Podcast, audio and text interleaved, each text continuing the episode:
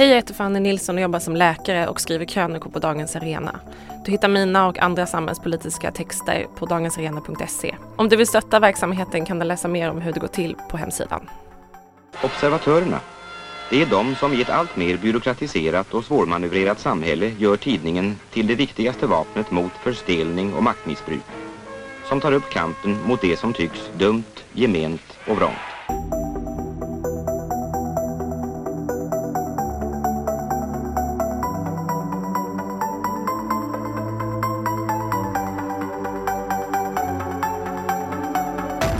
Varmt välkommen till ett nytt avsnitt av Dagens Arenas intervjupodd. Det är jag som är Jonas Nordling och det är jag som rattar den här podden. Och varmt välkommen säger jag till dagens gäst, Helena Lindberg. Tack så mycket. Du är riksrevisor och det är det vi ska prata om eh, i det här avsnittet eh, en hel del. Eh, om det uppdraget och Riksrevisionen som man därmed jobbar för och leder. Men innan vi går in i den funktionen kanske vi ändå ska berätta lite för lyssnarna om vem du är som person. Ja, jag heter alltså Helena Lindberg och jag har en lång bakgrund i statlig tjänst, mer än 30 år. Jag är jurist i grunden och jag har arbetat i olika befattningar, både i domstol men också i regeringskansliet. Jag har varit eh, chefsjurist på Säkerhetspolisen till exempel och eh, innan jag blev riksrevisor så var jag också generaldirektör och chef för Myndigheten för samhällsskydd och beredskap, MSB, som jag hade förtroendet att bygga upp från grunden. Du är född i Frankrike? Ja, det stämmer. Mina föräldrar bodde i Paris och jag föddes där 1960. Mm, vad gjorde de där? Pappa åkte dit på ett stipendium på Handelskammaren och så småningom så flyttade mamma ner och hon var journalist. Och de bodde där ända fram till 1965 och sen flyttade de vidare till Spanien. Så jag har egentligen vuxit upp i Madrid i Spanien. Mm, så du talar både spanska och franska? Då? Ja, och engelska och svenska. Ja, men då har vi en liten bild av vem du är. Eh, Riksrevisionen då, vad är det? Riksrevisionen är en viktig myndighet under riksdagen. De flesta myndigheter i Sverige lyder ju under regeringen.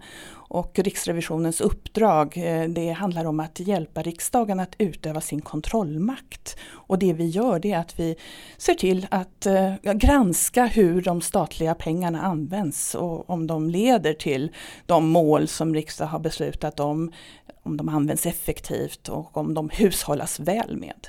Mm, det är en rätt eh, ny myndighet utifrån att det är två stycken eh, funktioner som slogs ihop i början på 2000-talet. Mm, det stämmer. Eh, det var en mångårig diskussion som eh, Inga-Britt Ahlenius faktiskt initierade i Sverige som handlade om eh, eh, oberoendet. Den eh, viktiga roll som det innebär att vara granskare av hur staten utövar eh, sin makt och hur pengarna används, de statliga pengarna används. Myndigheter eh, lyder ju som sagt under regeringen och eh, då kan det vara problematiskt att granska hur regeringen eh, fullgör sitt uppdrag. Så det var bakgrunden eh, och i världen över så lyder riksrevisioner under, eller är riksdagens myndigheter. Det finns faktiskt FN-deklarationer på det och det finns internationella standarder som så att säga, kräver att, att en riksrevision ska vara oberoende och en riksrevisor ska tillförsäkras ett oberoende. Det vill säga ingen lydnadsplikt eh, i förhållande till en regering. Mm, och grundlagsfäst dessutom?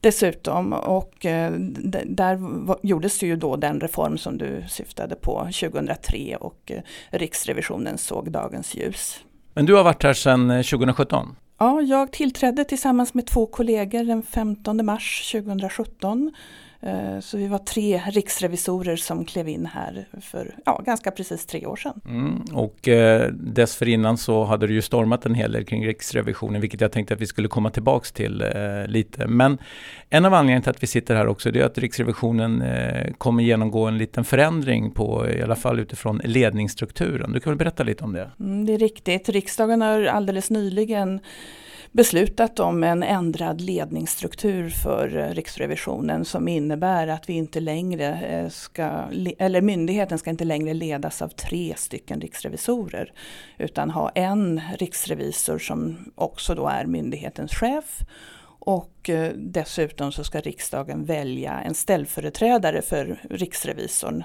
en ställföreträdare för myndighetschefen som då ska benämnas riksrevisionsdirektör.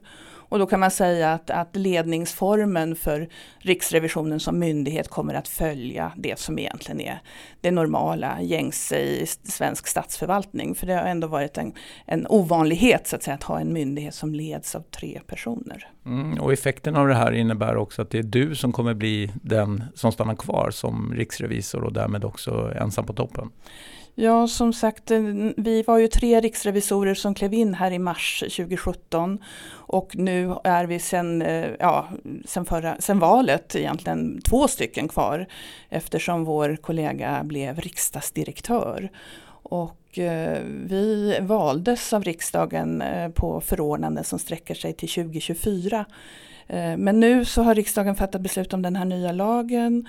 Min kollega riksrevisor Stefan Lundgren har alldeles nyligen skrivit till riksdagen och begärt att få bli entledigad från den 1 april eh, för han vill väldigt gärna gå i pension.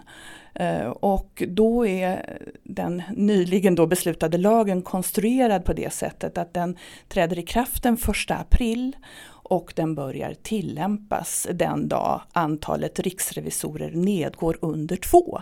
Så under förutsättningen att riksdagen beviljar riksrevisor Stefan Lundgrens eh, begäran om att bli entledigad så kommer jag att vara den riksrevisor som, den första riksrevisorn som är ensam eh, riksrevisor och myndighetens chef. Mm. Ska man säga grattis eller? Absolut, det är ju ett av de finaste uppdragen man kan ha i den svenska statsförvaltningen. Samtidigt gick du in i det här med att ni skulle vara tre, så att du, du har ju inte valt att få bli riksrevisor eh, utan du blir det nästan per automatik. Så, men eh, har du reflekterat lite över att uppdraget därmed kommer förändras väldigt eh, mycket antar jag? Det är klart att det kommer att innebära en ökad arbetsbörda och Eh, det handlar framförallt om i granskningsverksamheten där man som riksrevisor eh, är beslutande och står eh, ansvarig inför riksdagen i de granskningsrapporter som vi lämnar. Men det handlar ju också om den administrativa ledningen och framtidssäkringen, utvecklingen av myndigheten. Eh, men jag känner mig väl rustad. Jag har ju också under de här tre åren hunnit lära mig väldigt mycket om verksamheten. Och jag vet att eh, jag har ett väldigt professionellt gäng i myndigheten, så ett team som hjälper mig. Både när det gäller granskningsverksamheten med alla medarbetare som är otroligt duktiga, men också i den ledningsgrupp som vi har format de här tre åren och där vi har eh, så att säga, utvecklat den strategiska styrningen och ledningen av myndigheten. Och och sen så ska det ju väljas en riksrevisionsdirektör. Det riksdagen eh, är väl, i, hoppas jag, i begrepp med att bereda den frågan och eh, jag ser fram emot att då välkomna någon som, som hjälper mig och stöttar mig och eh, då blir vi två stycken som så att säga eh, leder verksamheten. Mm, men, men för att konkretisera så kommer ju den då, eh, direktören, vara underställd dig och ha ett administrativt uppdrag i första hand. Ja, det är riktigt. Eh, hen ska inte eh, ha ansvar för granskningsverksamhet annat än i de fall där jag eh, möjligtvis är jävig eller, eller där jag väldigt tydligt eh, delegerar. Och då eh, är riksrevisionsdirektören tillförsäkrad samma oberoende eh, som jag själv är, det vill säga att ingen eh, får lägga sig i eller eh, ha uppfattningar om hur granskningen bedrivs eller vilka slutsatser eller rekommendationer som, som man kommer fram till. Men det där är så att säga undantaget. Den, den andra delen av uppdraget handlar ju om att vara ställföreträdare för mig som myndighetschef med allt vad det innebär att vara en del av den administrativa ledningen. Eh, men jag ser det som att det kommer att bli ett ledarskap i två personer. Och det faktum att du får den här eh, ensamma rollen som riksrevisor, påverkar det ditt förordnande eller är det fortfarande löpet till 2024? Det löper fram till 2024 så det är just det. Förordnandet är sjuårigt när man väljs som riksrevisor. Eh, så väljs man på en period om sju år och eh, det, man kan inte väljas om. Eh, så att ja, det, det är så det ser ut. Mm. Jag tänkte vi ska backa lite och ändå beskriva den här myndigheten lite mer, för nu låter det som att du, ni är inte så många, men ni är ju väldigt många. Det är, det är över 300 medarbetare på, på Riksrevisionen om jag förstått hela rätt. Det stämmer. Vi är lite drygt 300, vi finns i Stockholm, i Jönköping och i Uppsala.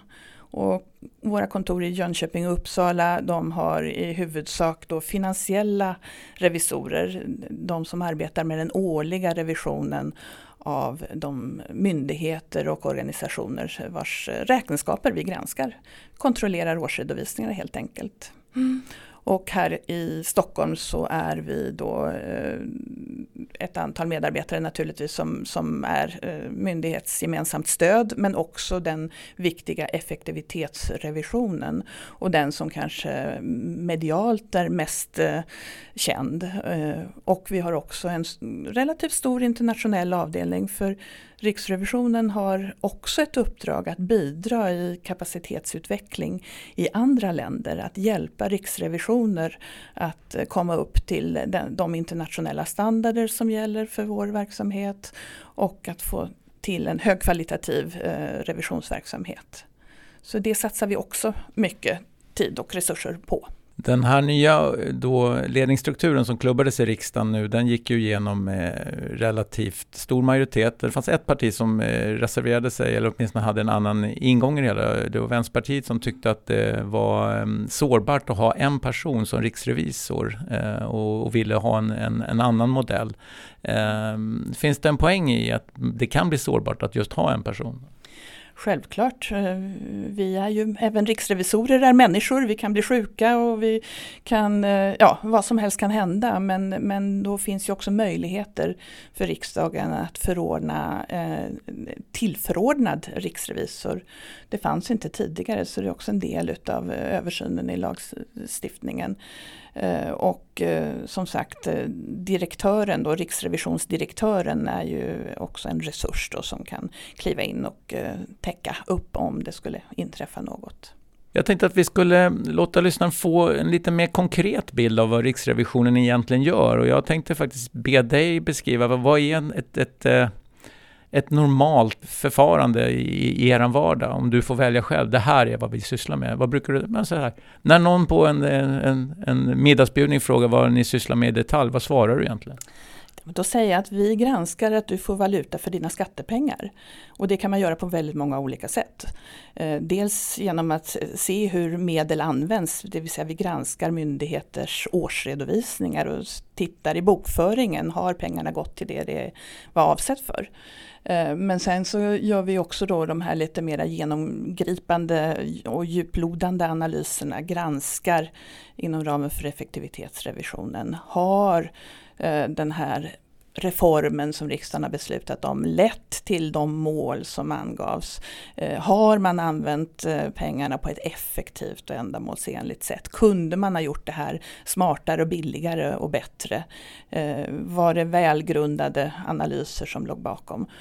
Så det är väl två utav våra stora eh, uppdrag. Sen det tredje som jag gärna faktiskt vill berätta om, för det är mindre känt, det är att vi har ett eh, eget särskilt öronmärkt anslag från riksdagen som just då ska bidra till kapacitetsutveckling i andra länder, att utveckla riksrevisioner i länder som inte har kommit lika långt som vi. Och det är en oerhört viktig del utav eh, demokratibygget eh, och se till att, att eh, ja, vi minskar risken för korruption och kontroll av att eh, skattepengar går till det de ska gå till. Rent spontant, hur funkar det att förklara att vi tyckte förut att det var bra med tre riksrevisorer, nu vill vi bara en och sen framstår som att ni har svaret på hur man bedriver riksrevision på bästa sätt, internationellt sett. Så jag skulle säga att den svenska modellen med tre riksrevisorer är ganska ovanlig internationellt sett. Eh, särskilt som vi då alla tre var helt oberoende eh, i förhållande till varandra inom ramen för våra olika granskningsuppdrag. Och vi delade upp statsbudgeten mellan oss helt enkelt. Eh, det normala är att man har en riksrevisor, det som nu kommer att bli eh, den svenska lösningen. Om man inte är en riksrevision som då följer man kan säga, mer utav eh, de, den franska eller eh, ja, centraleuropeiska rättsordningen där man har domstol och då är det ett kollegium. Så kan man också organisera det och till exempel EUs eh, revision, revisionsrätten är ju organiserad utifrån den principen med ett kollektivt beslutsfattande. Men den ordningen att ha tre stycken eh, som är oberoende från varandra, eh, den har ju genom åren då visat sig inte vara så hållbar. Och jag antar att det är självständigheten gentemot regeringen som är det ni förmedlar till de som ni tycker kanske behöver hjälp på traven i att utveckla sin egen riksrevision? Absolut, viktigt att det, det är liksom grundregel ett, att se till att det finns ett oberoende, inte bara på papper i form av eh, grundlagsfäst rätt att granska och begära upplysningar och information och titta in djupt i böckerna eh, eller få den, eh, den information som behövs för granskningen utan också faktiskt att man tillförsäkras en finansiell eh, ställning som gör att man kan verka Eh, Eh, och att man också har möjlighet att rekrytera den eh, personal man anser sig behöva. För, och det är ju särskilt viktigt i, i länder där man kanske ja, har nepotism och annat. Så, så, att man då verkligen kan bygga upp en eh, kvalificerad granskningsverksamhet. Mm. Men om vi stannar kvar lite det här med konkretisering av uppdraget. Eh, ert uppdrag är att säkerställa att medborgarna får det bästa valuta för pengarna som du beskrev det. Eh, men hur går den här eh, då processen till? För vem påpekar ni eventuella brister? Vi är ju riksdagens myndighet så vi lämnar våra rapporter inom effektivitetsrevisionen till riksdagen, till det utskott som ansvarar för frågan. Till exempel eh, ja, konsumentskyddet vid, vid nyproducerade bostadsrätter, Eh, det lämnar vi en sån rapport. Eh, eller ja, rutavdraget eh, etc. De lämnas till riksdagen. Vi, eh, jag då som riksrevisor eller min kollega Stefan Lundgren så länge vi är kvar då. Vi, vi går till utskottet på inbjudan från dem och har med oss vårt projektteam och redovisar våra iakttagelser, slutsatser och rekommendationer. Sen så remitterar eh, riksdagen eh, vår rapport till regeringen som är skyldig att eh, yttra sig i en skrivelse till riksdagen inom fyra månader och, och, och ge ett omdöme över vad, hur man ser på våra slutsatser och iakttagelser och vad, om man tänker följa våra rekommendationer eller vad man avser att göra. Så att vi ger, lägger grunden för en, en debatt och diskussion i, i riksdagen och också förhoppningsvis då ett eh, aktivt beredningsarbete i regeringskansliet i att förändra eller förbättra eller följa våra rekommendationer. Eh, så det är den ena delen. Den andra handlar om den eh, årliga revisionen där vi har högkonjunktur just nu. Eh, för det ska då lämnas revisionsberättelser till regeringen eh, på alla våra statliga myndigheter och till riksdagen i de, den del där eh, det är riksdagens myndigheter, till exempel justitieombudsmannen eller Riksbanken. Och då är det våra finansiella revisorer som så att säga har, går igenom och tittar, är årsredovisningen rättvisande? Har man följt de regler som finns kring hur statliga medel används etc. Så då blir det eh, väldigt mycket revisionsberättelser och kanske i vissa fall där vi då behöver skriva särskilda revisionsrapporter också, lite längre promemorior som lämnas till regering. Eftersom det är regeringen i huvudsak som ansvarar för de statliga myndigheterna. Den som läser era rapporter ser ju att det finns ju, det är ju samma struktur i dem. Det är ju som du säger, det är ju riksdagen som är, som är er huvudman. Men eh, det är ju regeringen som får en hel del rekommendationer i granskningarna samt de myndigheter som är berörda, de områden som ni granskar. Eh, jag som plöjer de här eh, i yrkets vägnar, jag kan ibland tänka så här att mm, undrar om man följer upp vad som händer sen eller om man bara går vidare på nästa granskning. Mm. Vi följer naturligtvis upp. Eh, det gör vi genom en eh, årlig rapport och en mera, lite, som tar lite större tidsgrepp, uppföljningsrapport som vi lämnar till riksdagen. Så vi gör djupanalyser och tittar bakåt i tiden och ser hur, hur, och studerar naturligtvis skrivelserna som regeringen lämnar och redovisar också för riksdagen vår bedömning hur, hur väl man följer våra rekommendationer eller vilket genomslag får vi, vilken effekt har vår granskning. Eh, och det är svårt naturligtvis för det är alltid en mängd sammanfallande frågor som, som kan göra att man reformerar saker eller förändrar eh, praktiker och så. Men, men vi, vi tycker väl ändå att vi ser eh, god effekt av vår granskning och eh, Alldeles särskilt inom den finansiella revisionen får vi väldigt eh, starkt genomslag. Har vi haft en eh, avvikande mening eh, ett år så, så är vi nästan alltid nöjda året efter för då har man rättat till saker och ting. När det gäller effektivitetsrevisionen är det ofta väldigt komplexa frågor och i revision ligger ju dels att man är tillbakablickande, också att man avgränsar. Vi utgår ju från en väldigt eh, specifik konkret revisionsfråga. Vilket innebär att vi behöver avgränsa bort och då kan det finnas aspekter som vi inte haft med i, i vår rapport. Som gör att man kanske eh, från regeringen, regeringskansliets sida tycker att eh, ja, vi presenterade inte en helhet. Men ändå som regel så ser vi att, att eh, våra rapporter tas emot väl, att de ibland kan behöva ligga till sig lite, eh, även om vi är måna om att ha en bra timing när vi kommer med våra rapporter. Eh, men våra rapporter lever ganska länge. Det är inte ovanligt att det kan gå kanske både fem och sex och sju år eh, och sen plötsligt så händer någonting i linje med det vi rekommenderade då i vår rapport. Mm, vi kan stanna det här med, med eh, effektivitetsrevisionen och effekterna av, av vissa åtgärder i förhållande till vad man vill uppnå i, i uttalade mål. Eh, jag antar att det blir en hel del och det är väl det du försöker säga mellan raderna. Eh, där är det ju inte bara binärt eh, eh, följa en regel utan det är också eh, kanske lite värderingar som, som ligger till grunden på hur, hur en effekt ska värderas. Eh, är det så jag ska tolka det? Alltså, vår utgångspunkt är ju alltid, vad har politiken bestämt? Eh, vi värderar inte politiken men vi, vi går väldigt eh, troget mot till exempel har man angett ett mål för den här reformen. Har riksdagen satt ner foten? Har regeringen beskrivit för riksdagen att det var det här och det här som skulle uppnås? Och så tittar vi på det, eh, analyserar det och ser, ledde det till måluppfyllelse till exempel? Eh, och eh, ja, då landar ju naturligtvis vår, eh, våra slutsatser och våra rekommendationer i en politisk kontext. Men vi värderar inte politiken utan vi värderar konsekvenserna och effekterna utav eh, det som är beslutat.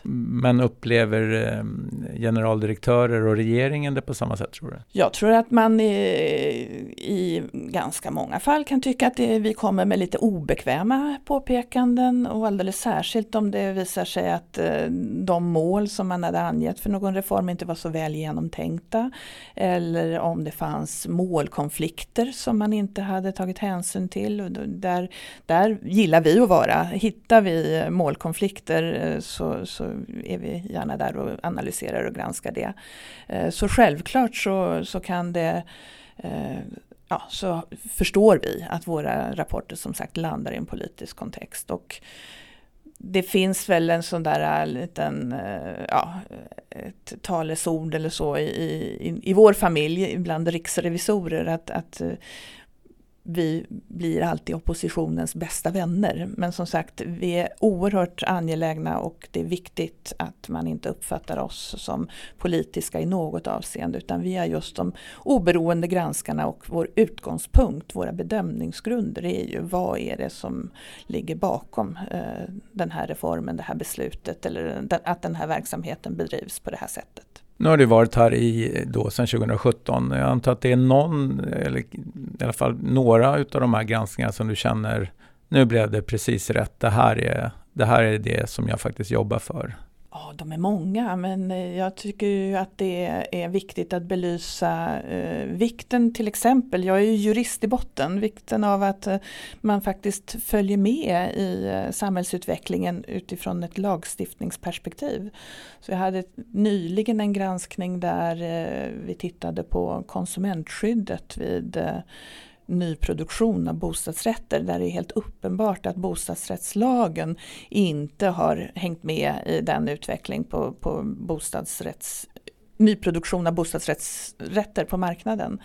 Eh, en annan, eh, tycker jag, viktig granskning och, och för för att lyfta fram de som då kanske har svårare att komma till tals. Det handlade om min granskning av eh, gode män och förmyndare, förvaltarskap. Väldigt många svaga och eh, sjuka och äldre är beroende av att ha någon som sörjer för deras ekonomi eller deras personliga förhållanden. Och där är det också uppenbart att regelverket är väldigt gammalt och föråldrat och bygger på eh, ett sätt att lösa saker som inte passar i vår tid. Och där jag hade efterfrågat en, ett bättre helhetsgrepp från statens sida. Mm. Och just de här två då, konkreta granskningarna, eh, ger de sådana effekter nu så att det kommer bli bättre? Jag hoppas att man i justitiedepartementet funderar på behov av att uh, se över lagstiftningen. Uh, den som handlar om konsumentskyddet är alldeles ny uh, men det var faktiskt något som är relativt ovanligt. Men just samma dag som vi publicerade den rapporten så noterade jag att det kom ett tillkännagivande till regeringen från riksdagen som var på samma fråga. Så där finns det ju ett tryck i frågan så förhoppningsvis så leder det till, till förändringar och förbättringar. Eh, och sen är det långa ledtider för det, att lagstifta det ska man ju göra med omsorg och utreda noggrant och så. Så att det, det är sällan några quick fixes på våra granskningsrapporter. Och för att få lite balans i den här frågeställningen, är det några granskningar du känner att mm, det här var ju inte riktigt rätt? Oh, ingen som jag kommer på just nu sådär på rak arm. Eh, vi försöker lägga stor omsorg och vikt vid hur vi eh, processar fram frågan. Eh, vad ska granskas? Eh, och vi gör alltid eh, en eh, riskanalys. Var, var, var ser vi de stora riskerna för, det, för staten och det statliga åtagandet? Och utifrån den riskanalysen så lägger vi en plan och tittar på vilka riskområden eh, finns och eh, så har vi då väldigt många duktiga medarbetare här som omvärldsbevakar och tittar på eh, frågor som då kan kopplas till den eh, granskningsplanen som vi har lämnat till riksdagen, vi riksrevisorer. Och den styr vår verksamhet och eh, sen vägs då relevans, timing, eh, resurs, vårt interna resursbehov. Man ska ha klart för sig att en, en granskningsrapport kräver sin, sin man och kvinna och eh, ofta jobbar man två, ibland tre i ett projekt som håller på över ett år. Helst inte längre än ett år, men eh, däromkring. Så det är mycket tid och omsorg som läggs fast, eller eh, som läggs på den, den produktionen. Och eh, att vara då omsorgsfulla i valet av fråga, det, är ju det viktigaste. Mm, men för att man ska få ändå en bild av hur går det till när man väljer ut områdena rent konkret? Är det en stor workshop och så är det post-it-lappar och sen så i slutändan så det blir det 20 kvar som alla får vara nöjda med? Ja, inte riktigt, men en del eh, så kan det gå till delvis. Eh, men utgångspunkten är riskanalysen. Vad ser vi för risker? Och då inte risker i samhället i största allmänhet, utan vad ser vi för risker i, i på det statliga området. Men du får det att låta så maskinellt, men min bild är att även när man ska kartlägga risker så börjar det med en workshop. Ja, då. vi har strategiseminarium i ledningsgruppen och eh, på den avdelning för effektivitetsrevision där mer än, ja det är väl ungefär 100 medarbetare där, så har man ju naturligtvis en god uppfattning och vi, har, vi eh, ser ju till att vi har specialister också inom olika områden som följer och händelseutvecklingen och spana. Omvärldsbevaka helt enkelt. Men, men det viktiga är ju att, att det ska vara en, en riskbaserad och eh, då också välgrundad, liksom, där vi kan tillföra ett mervärde. Eh, vi kan ju göra sånt som inte andra kan. Det finns ju många analysmyndigheter, utvärderingsmyndigheter och så men de, de lyder under regeringen och de har inte alltid heller tillgång till den eh, information som vi kan få tillgång till. För där har vi ju ett grundlagsfäst och en grundlagsfäst rättighet att kunna få all den information och all den hjälp av de som vi granskar som eh, vi har behov av. Eh, så man, till exempel även minnesanteckningar och sånt som inte har uppnått eh, status av allmän handling då, så att de finns diarieförda och, och är offentliga. på sätt och vis är det ju inte väsensskilt det verksam, den verksamhet som du ansvarar för och den som man bedriver på en redaktion. Det vill säga man har en sorts Eh, granskning i grunden och sen så måste man bestämma sig för vad man ska använda sina begränsade resurser till. Ehm, som på redaktioner handlar man ju oftast i att det är allmänintresset som i slutändan avgör vad som kan locka flest Eh, konsumenter att ta del utav. För då har man ju sorts definition på allmänintresset. Det folk vill läsa eller ta del utav är också det som man ska välja. Eh, det är samma fälla som det kan gå i, att eh, det är där man har störst del utav statsbudgeten som man ska granska, eller det som berör flest medborgare och därmed kan en hel del perifera verksamheter gå under radarn även för er. Alltså vi försöker ju tänka helhet och eh, vi har också önskemål från riksdagen att vi täcker in alla utskottens ansvarsområde. Eh, så att även om det kan vara en liten andel utav statsbudgeten så, så kan det ju ändå finnas principiellt viktiga frågor.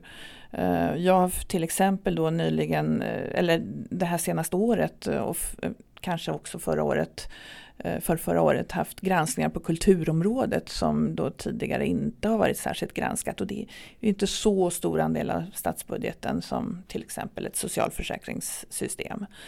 Eh, men eh, vi, vi fastnar inte, det är klart att pengarna i sig, andel av statsbudgeten är, är alltid en faktor, men det kan också vara principiella frågor.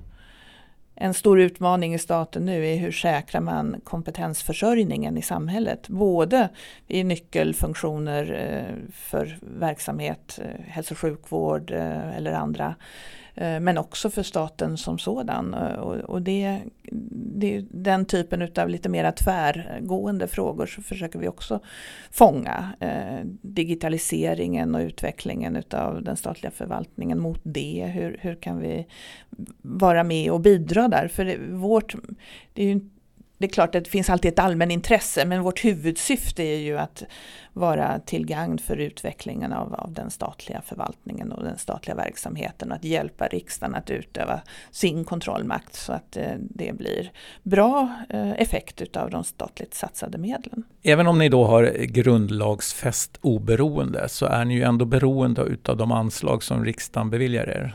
Eh, är det ett dilemma? Nej, eh, det är en styrka därför att vi är inte beroende av vad regeringen tycker utan här är vi då riksdagens myndighet och riksdagen bevakar eh, vårt anslag. Men eh, självklart, eh, det är ju aldrig så att man är helt oberoende eh, så men vi har en grundlag, jag som riksrevisor har ett grundlagsfäst oberoende. Vi har en ordning där vår, vårt uppdrag är lagfäst och där man också har sett till att, att eh, finansieringen av vår verksamhet följer en viss ordning som gör att, eh, att vi inte ska vara beroende om regeringen tycker att vi har varit misshagliga eller inte. Eh, tyvärr är detta då inte alltid fallet ute i, i, i världen i länder som inte har kommit lika långt som vi och där brukar vi vara med och, och, och, hjälpa till och se till att, att våra systermyndigheter får en förståelse då för ja, vikten av att man har ett finansiellt oberoende och vikten av att man också får rekrytera sin egen personal. Men rent hypotetiskt om vi skulle få ett parti som har över 50 procent av riksdagen och därmed bildar eh, regering utifrån den majoriteten så skulle ni också kunna avlövas rejält i er budget? Det är så, så kan man ju naturligtvis eh, resonera. Jag, jag tänker inte, men rent hypotetiskt är det inte sådana tankemodeller man ska motverka innan de inträffar. Men vi behöver ha en ordning naturligtvis där våra finanser hanteras och nu så känner jag mig väldigt lugn och trygg med att vi har eh, en bra ordning och att riksdagen bevakar sin myndighet som ju är till för att hjälpa riksdagsledamöterna att utöva sitt viktiga uppdrag. Mm. Du, jag sa ju inledningsvis eh, så berörde jag lite de eh, stormar som var kring Riksrevisionen före din tid. Eh, och vi kanske bara ska rekapitulera lite vad som hände och som kanske till viss del också i grunden har påverkat den eh, förändringen av ledningsstrukturen som också riksdagen har klubbat.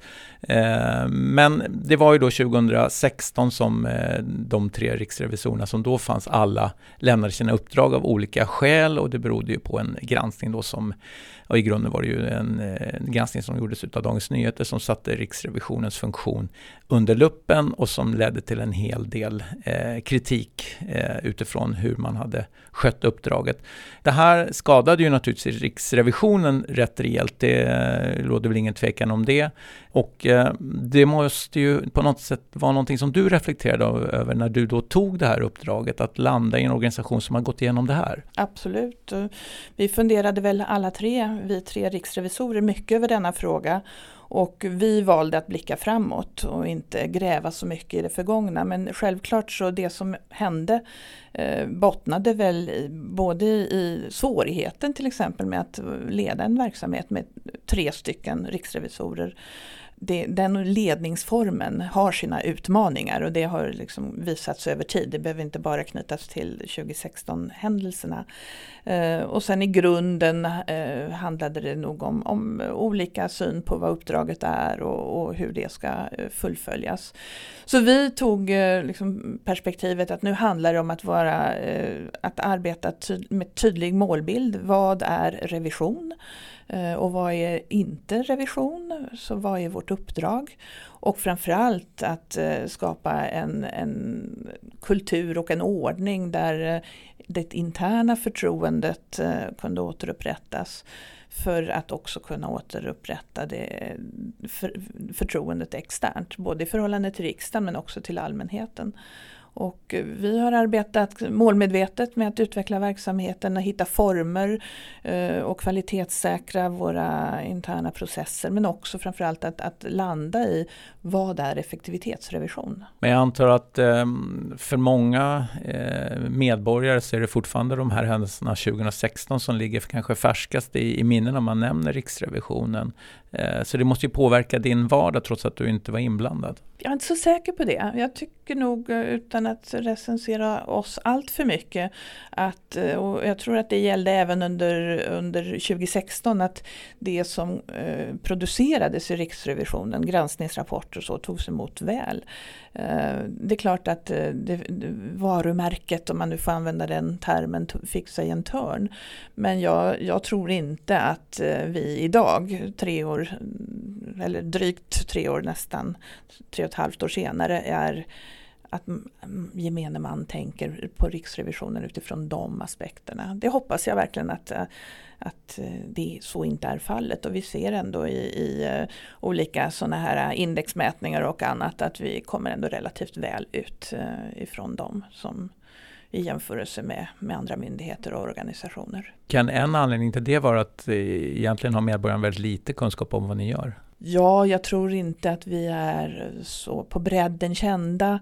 Eh, men jag tycker ändå att vi får ett genomslag och det är ju också vår önskan att våra granskningsrapporter ska tas emot, inte bara av riksdagsledamöter utan att de ska eh, leda till en eh, initierad och, och intelligent samhällsdebatt. Och det är ju viktigt då hur, hur media speglar vad vi har kommit fram till och så. Så att vi är måna om att, att vara informativa på vår hemsida och att kunna tillhandahålla frågor och svar svar ifall man vänder sig till oss och så. Så vi, vi jobbar på att nå, nå ut helt enkelt. Mm, och det är väl en av anledningarna till att man då vill införa en enda riksrevisor. Det innebär att du kommer bli ansiktet utåt och ska då för eh, medborgarna vara den som eh, representerar eh, granskningen av de myndigheter som finns och regeringens arbete. Eh, har du reflekterat att det krävs att du ska också ta den platsen ännu mer för att få det här, eh, den rollen i medborgarnas eh, medvetande?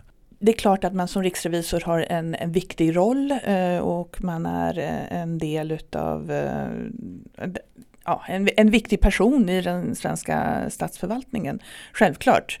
Men eh, riksrevisor Helena Lindberg vore ingenting utan alla sina duktiga medarbetare.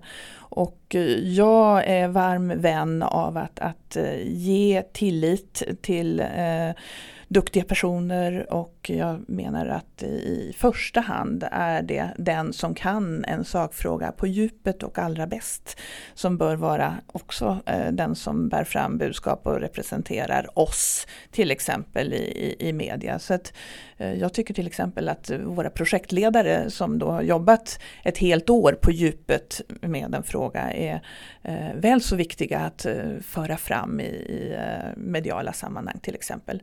Det innebär inte att jag ska på något sätt undvika att eh, kliva fram eller ta diskussioner och debatter.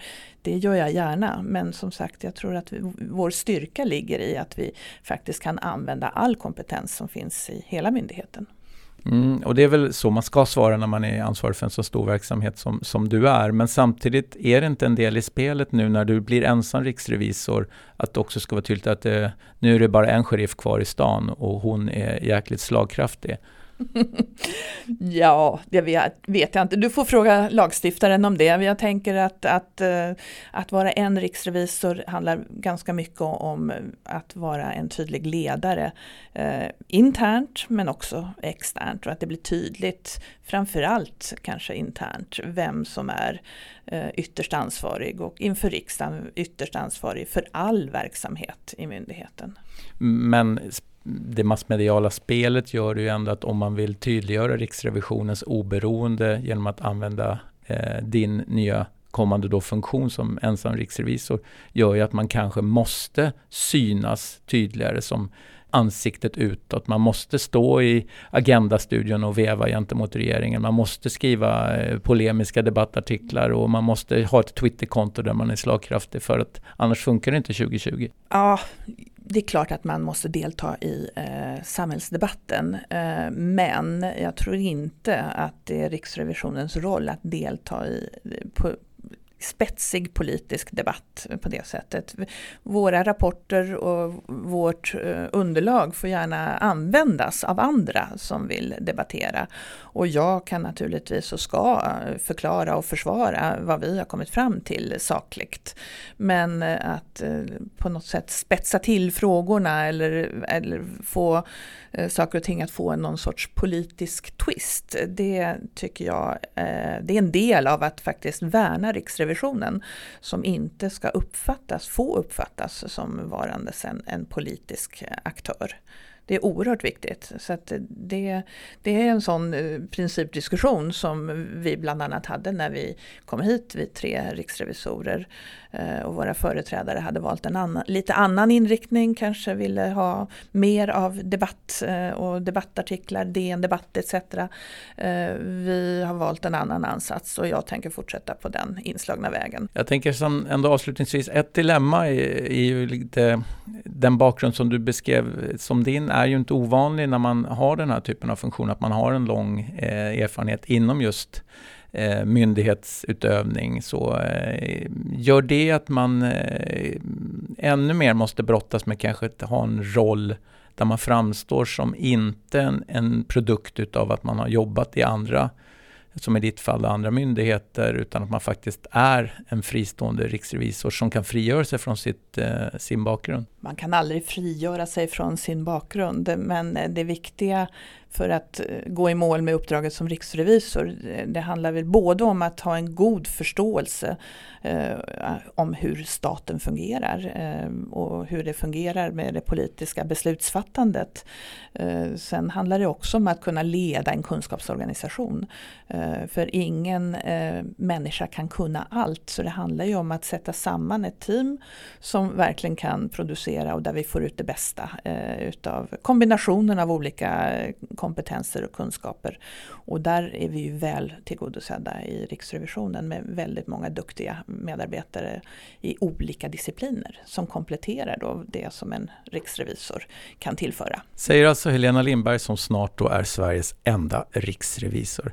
Helena, eh, det börjar bli dags att runda av. Vem tycker du att jag borde träffa i nästa avsnitt? Jag tycker att du ska intervjua Johan Kyllenstierna som finns på Stockholms universitet och också sitter i det klimatpolitiska rådet han har nog många spännande saker att bidra med i ett samtal med dig.